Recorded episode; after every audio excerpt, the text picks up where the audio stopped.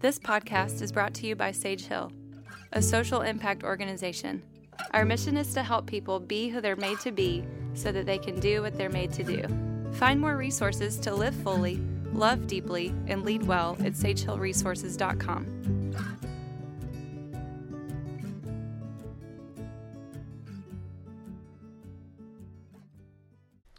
Hi, this is Stephen James with the Sage Hill Live Fully podcast. Thank you so much for joining us today. I'm excited about our podcast. Uh, it's a little different. I have sister brother duo Becca Wertz and Matt Wertz. Um, both are creative people.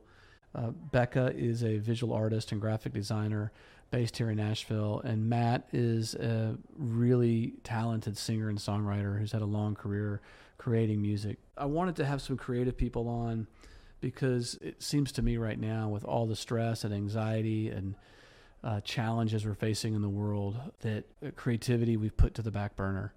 And really, creativity needs to be something that we remember we're made for. We're actually here to create good and beauty and kindness in the world. And so I wanted to have two of the most creative people I know, um, but also uh, two of the most honest and, and processed people that I, that I get to know in this in this world. And um, have them on and have a, just a candid, fluid conversation about creativity and the importance of it in our lives.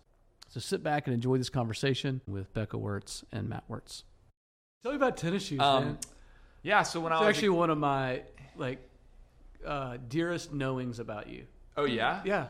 And when I think of you, one of the first things I think of is this guy that loved tennis shoes and like really deeply admired and dreamed of tennis shoes. man. I mean, growing up, when I did, I was in the bullseye of Nike um, marketing. Yeah. Uh, 19 uh, like late 80s to mid 90s. There was something, and I've I've watched some interviews with Tinker Hatfield, who was the shoe designer that you Nike. even know who that is is so like nerdy in the whole totally nerdy. Eh, but in the shoe community, there's a shoe community oh my gosh, i, know I sound so like out of date when i say there that. is a shoe community, and Tinker Hatfield is the god of the shoe community. Hmm. He he made it. He made the shoe community Hmm. unintentionally. He he was an architect.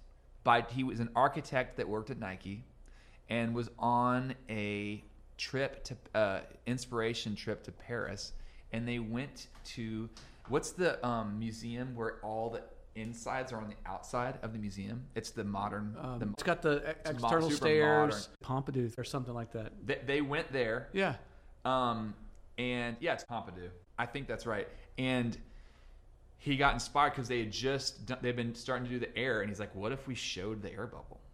You know, and it's like, well, and then like that was like the most revolutionary thing. You had to have, you had to have Nike. who had to have it.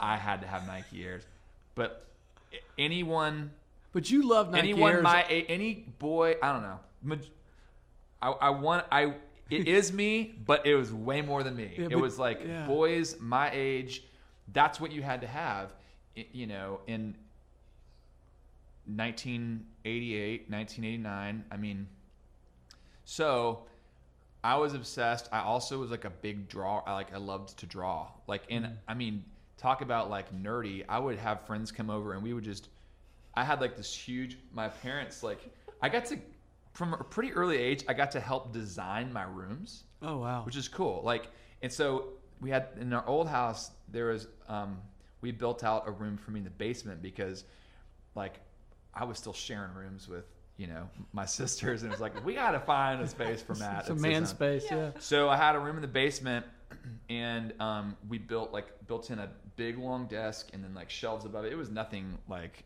nice or anything, but I had a place to draw and do homework. And I would have friends come over, and we would like both be drawing at the table. We would draw together, you know, just sketch.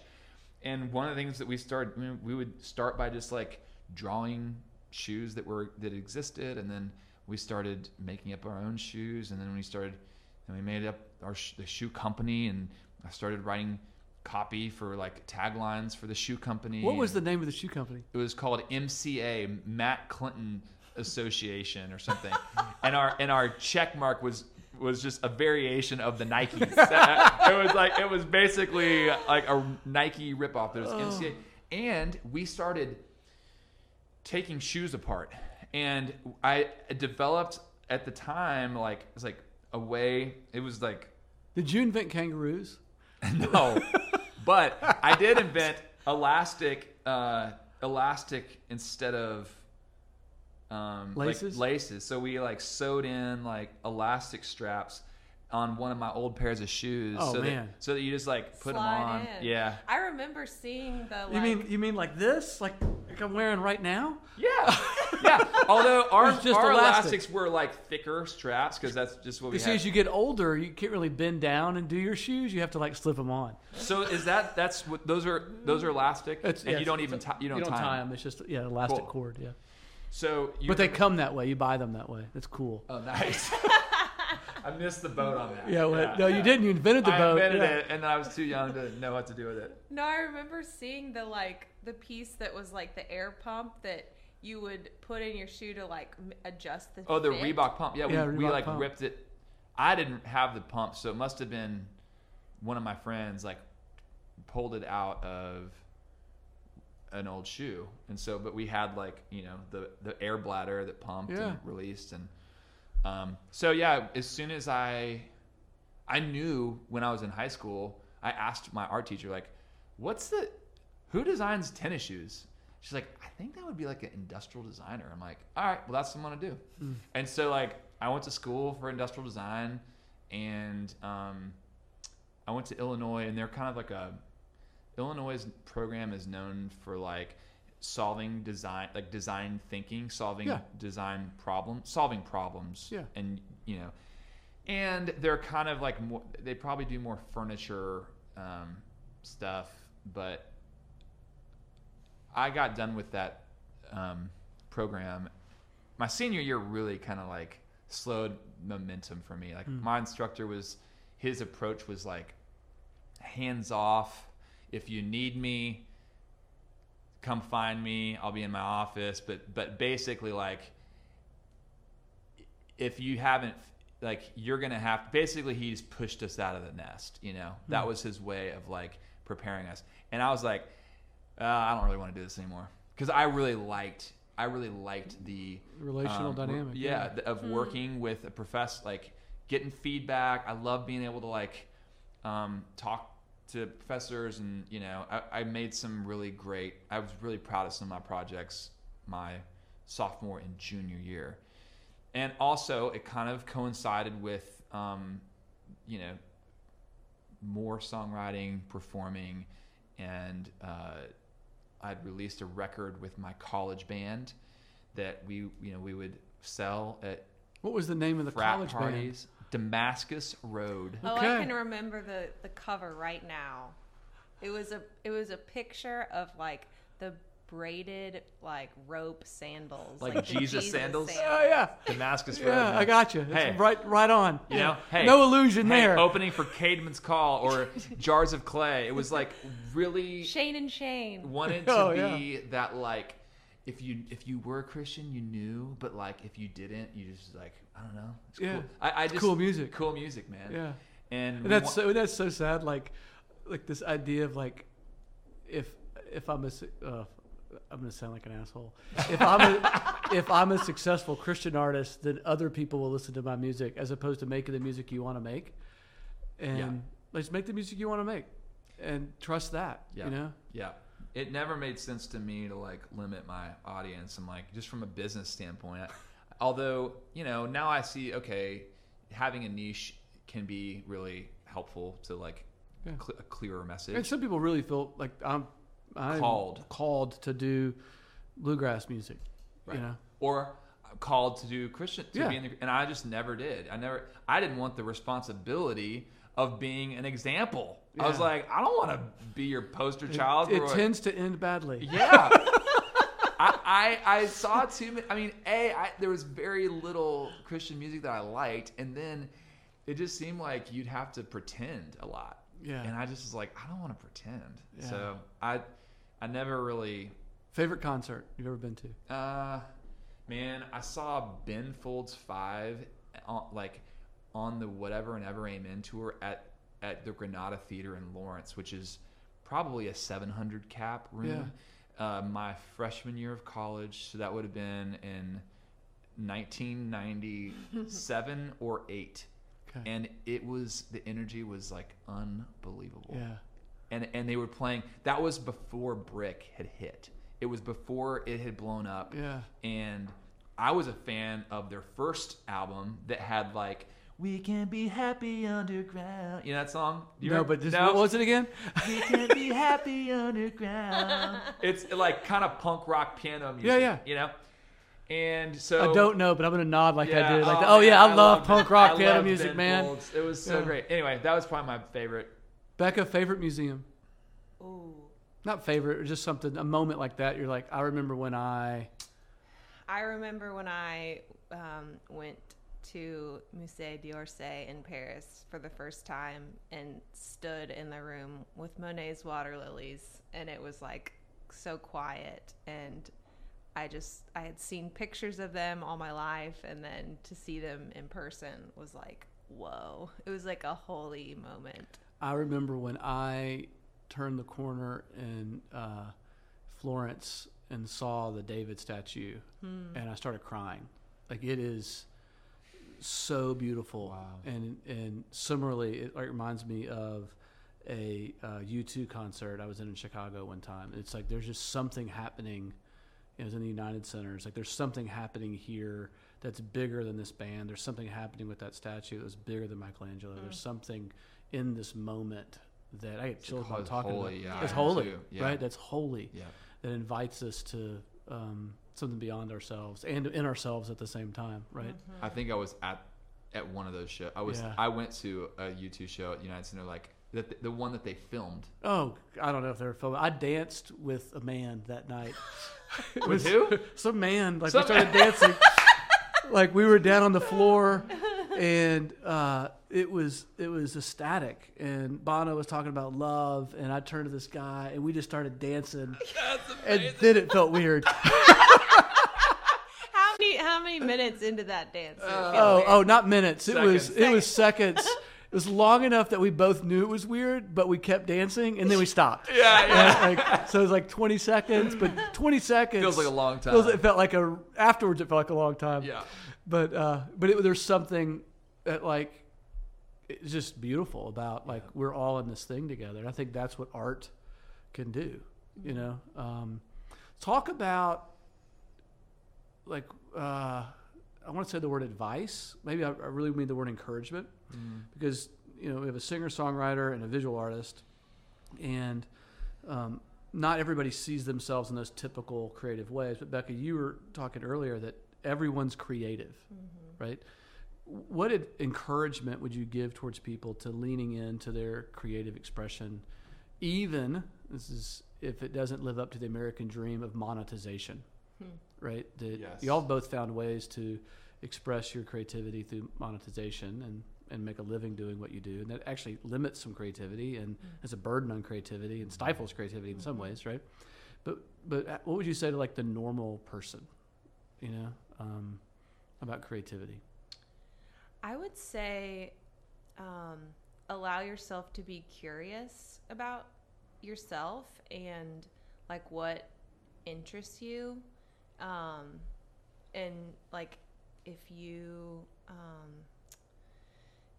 you know, say you are really interested in plays, like maybe like um, watch a like a master class or something like something that can let you like start slowly um, that you don't have to um, expect yourself to be a master at something you know right away i think that's like advice i have to give myself And it's sometimes creativity is not about mastery; it's about something else. right it's about the process and like allowing yourself to um, be in the moment be present to yourself to your life and like be with this like whatever mode it is you're exploring or expressing yourself with Mm.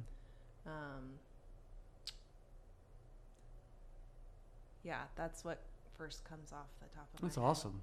Yeah, Matt. There's something, you know, to piggyback that is there's something that when you are expressing that creativity that you're connecting with that nothing else nothing else unlocks that Mm. it's a place that um, every child every child has and um, some people just have gotten shamed uh, out of it. And and some people have gotten encouraged into you know to, to to water that and grow it more. But there's everyone is born innately with um, uh, as a creative person. Um, and the other thing is i'm just thinking like there are people that won't even listen to this podcast because the word creative is on it Mm. and they don't think that they are um, so maybe you should name it something else you know uh, I, I'm just, not really but i'm just imagining some people just don't even think of themselves as being creative and And that's probably more of our core design. Is create. is I think creative. so. I mean, even even if you just think about like, oh, this person should meet that person. That's creative. Yeah. Um, or like, I don't know. Oh, th- this room. If if like you knocked that wall out and you could do this, or like, oh, I know a way that you could.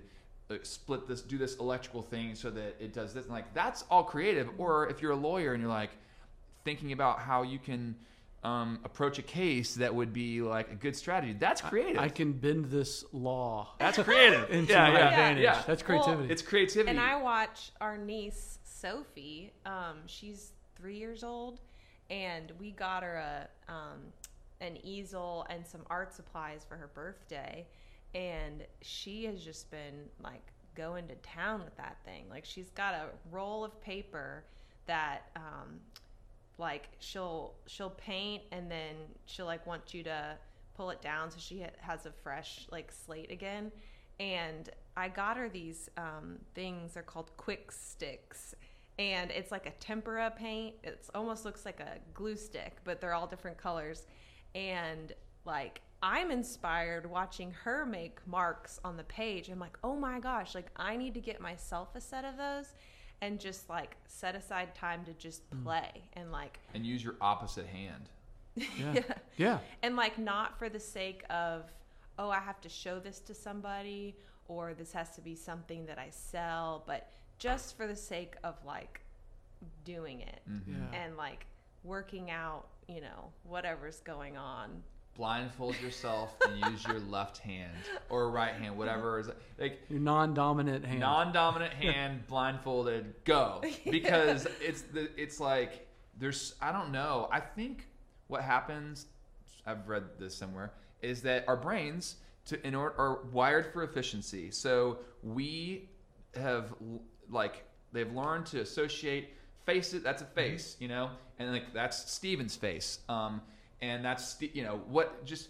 And so we do that with everything. Yeah. Everything gets compartmentalized so that our brains don't have to work so hard It's called data chunking. data chunking. There you go. yeah. So, but and what happens is when we do that, we like we we forget that like a a tree can be purple. Uh, I took an art class a few years ago now, probably um, maybe 15 years ago now. It was an artist way class, right? I took it. And the first day she had a picture and she goes, We're going to draw this today. I'm like, There's no way in hell I can draw that picture. And she goes, Here's what we're going to do we're going to turn it upside down. And I want you just to draw the lines. And so instead of drawing, it was a horse and a man. Instead of drawing the horse and the man, I was just drawing lines, and my brain couldn't make sense of horse and man because it was upside down. Hmm. And by the end, it's like, oh my gosh, I drew I drew the picture really well by mm-hmm. not trying to draw the picture, Amazing. Mm. right? And, but it, it fooled that part of my brain that was trying to simplify That's cool. and made me pay attention to the detail and made me pay like just I couldn't I couldn't put it in my categories, right? Yep. And I think that's what art and creativity does so well is it invites us as the as the viewer or the experiencer of art to step outside of our comfortable categories, you know? and there's no shame in asking for help to do that. Yeah. I mean, like, because you, you just you know like we've And there's no art without the experience of risking shame.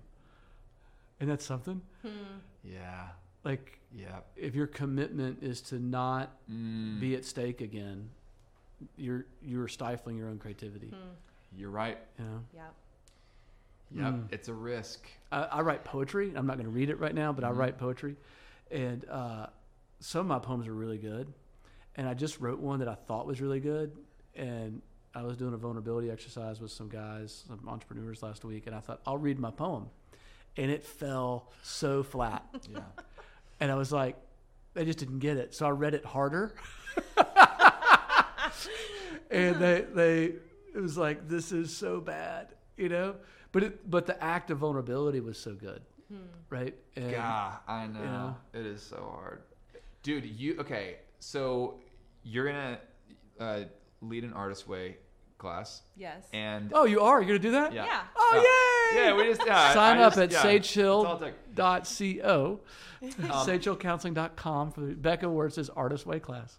and I've been leading um, creative writing classes. Oh wow. through this um, nonprofit called The Fold that Leslie Jordan from All Sons and Daughters, the the um, worship band, started. And I started just going as like a because I I, I tried it out um, because she invited me to come, and it was like um, honestly, it's for burnout. Like it was it, the invitation was to kind of like to burnt out songwriters, you know Which Nashville is full of. full of them.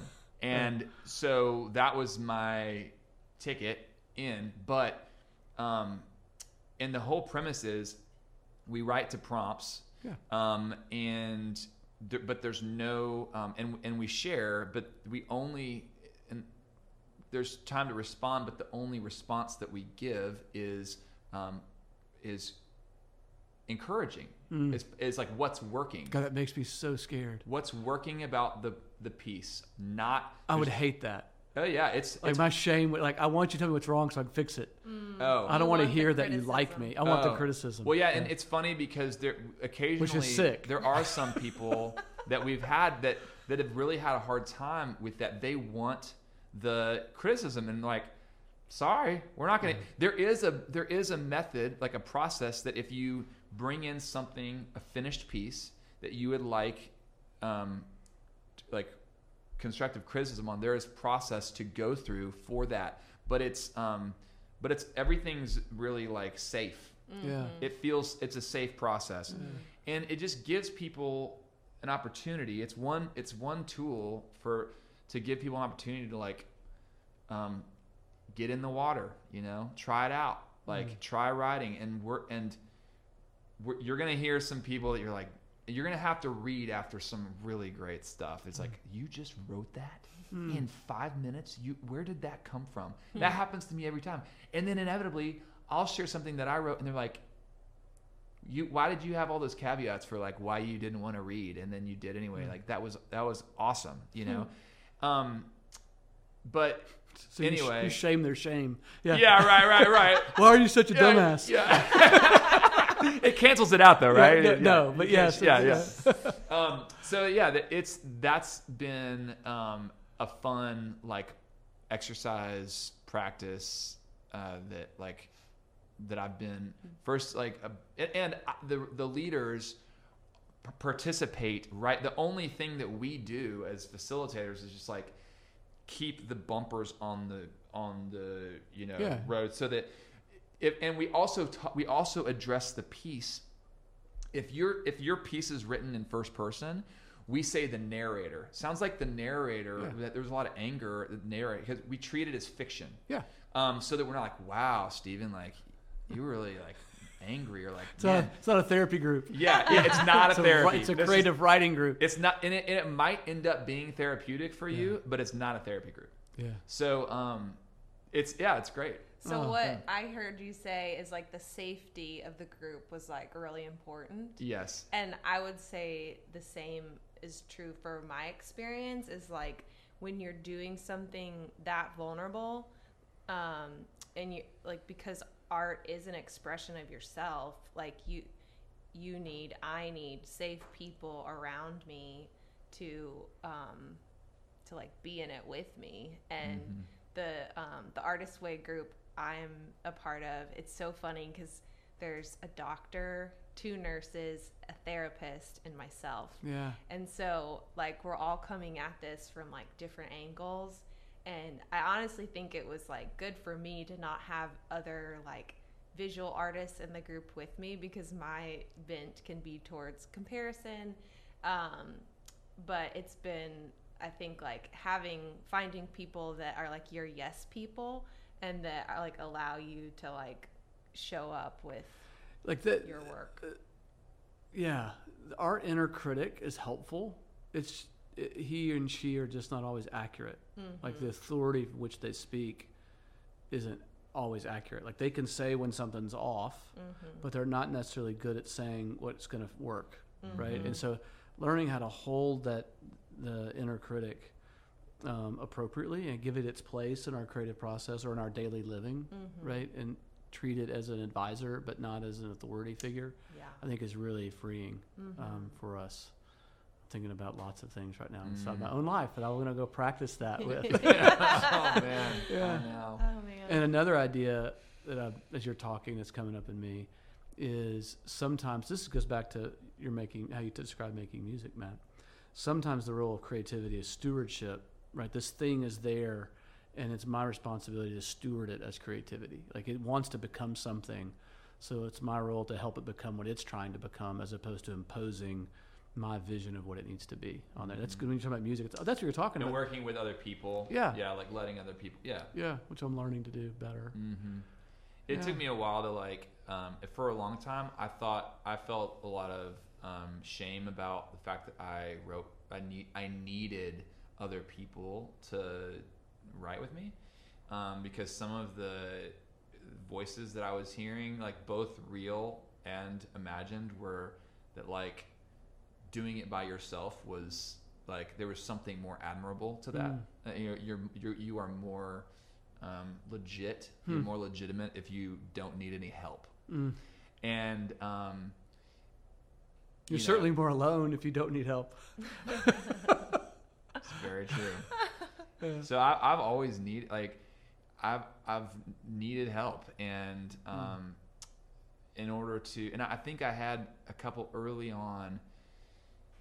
My first record that was like that really kind of like got out there was I made with um, Ed Cash and Dave Barnes, who are both Nashville guys, and always dreamt of well, not always, but as soon as I had met Ed at a Young Life camp uh, in North Carolina, I was like, I want to like work with that guy, you know. And I also saw that he like produced Bebo Norman and Caedmon's Call, all these people I wanted to be like.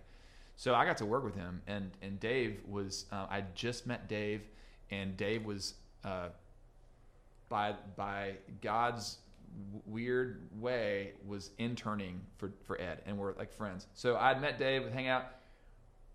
We made a record together, all three of us, you know. And one of the songs that was on that record um, was a song that Dave offered me that was his song that um, we needed another upbeat, up tempo song. We were like, you know, probably two thirds of the way in, and we're listening like we kind of need another up tempo song. He's like, "Would you want to record Everything's Right?" And I was like, "Are you serious? Like, Give You me your get- song. yes, I do."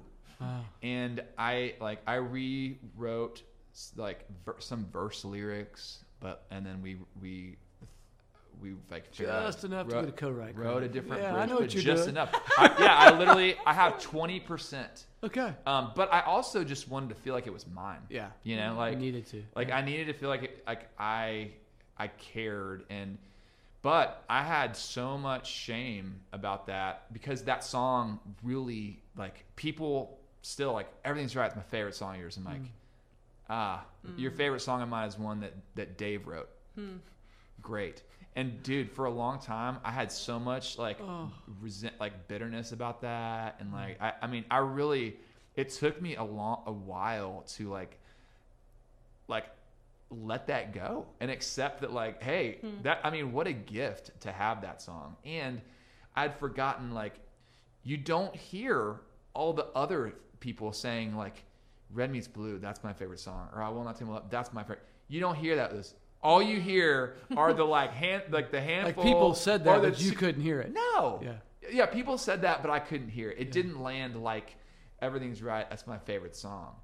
And I just like the, then the stories that you tell yourself, like, I mean, I'm only as good as you know the songs that I write with other people, or that like Dave writes, you know. Mm. And so I had a, I had a huge, like, ditch to dig out of, like Yeah. to crawl out of. That I was just thinking that like I was, um, my my success was somehow like connected to and dependent on, like, writing with Dave, or, or like what you know, like I'm never gonna have another so- like good song if he's not a part of it. Or So something. your your toxic shame infused even your creativity. Like it came in and it was like, of course, yeah, yes, And it, what I'm hearing you say is like that's like operating out of like the scarcity mindset, which I so identify with. there's I- your Midwesternism. Yeah, that shows exactly. up. I yeah. was. That's where I was. Winter's coming, with that. folks. Yeah. Better store up a bunch of stuff. Gotta gotta put everything in reserve. Oh, and where's the store? we reuse napkins apparently. Yeah. we hold on to Paper uh, napkins. Oh, my Yeah. grandmother, when she died, and I'll let you finish your thought after this, Becca. We were cleaning out her apartment, and she had saved aluminum foil that she would clean and then store, like bags and bags of it. Oh, right? yeah. That that that uh, uh, post Depression era Yes. mindset that so infested the Midwest and you know Northeast kind of stuff. But anyway, go ahead. Our grandparents did that as well. Um, Mama Doc and Papa Doc. Mm. Um, they were our dad's um, parents, and Papa Doc was a vet. and Mama Doc um, got a degree from K State in home economics. Oh yeah, how to be a good wife. Yeah. Yeah. Um, but they would save um, styrofoam cups and like reuse those for their coffee or like when they went to Burger King and you know got soda Uh-huh. or whatnot. wow. Um, And then Papa Doc would reuse his nap, his dinner napkin. oh yeah, they would be sitting on his spot like for days. Paper, like Yeah. disposable. Yeah. And now Dad's doing that. You you whispered like it's not on the podcast. Like Dad's He's doing gonna that. hear it. I know. Dad, stop saving I, I the paper kind of whisper because like, isn't that that's right, right? Is he doing- Yeah. yeah. Yeah. I'm like, what? Where did that? Why did that start now? But I, at the same on the same token, I have been thinking a lot about, um, like, who of my like who my creative like champions have been Mm. throughout my life, and um, I think it's come up more for me as I've been designing my space. Is how much my grandmother um, like, inspired me and Mm. like nurtured this creative part in me Mm. she um i have several of her things um that are some of my like cherished items. Like i have these two chairs um that were hers that i've like noted like i would like to have those someday and like had had a vision of like wanting to cover them in green velvet. And it just that idea never left me. And so finally when i like knew i was gonna have my own place i like like bought the fabric and like got them covered. And it like felt like this like just moment of like oh like she's gone but like i still have her with me Mm. um, and she was constantly like um, whenever we'd go to visit for like a week in the summer we would um, she would always have like a craft for us to do she would take us to museums and Mm. we went to like the butterfly house like the arboretum like always like you know experiencing She's an you artist. know yeah Yeah. She just took me to the baseball card shops and to Foot Locker. yeah bought, well, bought Foot you Locker means she knew you. Oh yeah, Yeah. yeah. That's cool. yeah Let's stop with that story. Thank you guys so much. yeah Absolutely. Thanks Thank for having you. us on. Hey, thanks for listening to the Sage Hill Podcast. This is Stephen James. If you do want to sign up for the Artist Way class that uh, Becca is going to be hosting through Sage Hill beginning in January, um, love for you to do that. You can go to sagehill.co or sagehillcounseling.com or check out one of our social media feeds and uh, find information on about it there. We're really excited about uh, her willingness and graciousness to help facilitate that for us um, it's a great chance for you to start in the new year with kind of a creative rebirth and creative exploration. And you don't have to be a person who identifies yourself as an artist to begin to develop and nurture your creativity. It will pay off in all areas of your life. So go check that out. Uh, thanks for listening. And uh, remember that you can live fully. We're here to help. This podcast is brought to you by Sage Hill, a social impact organization. Our mission is to help people be who they're made to be so that they can do what they're made to do. Find more resources to live fully, love deeply, and lead well at sagehillresources.com.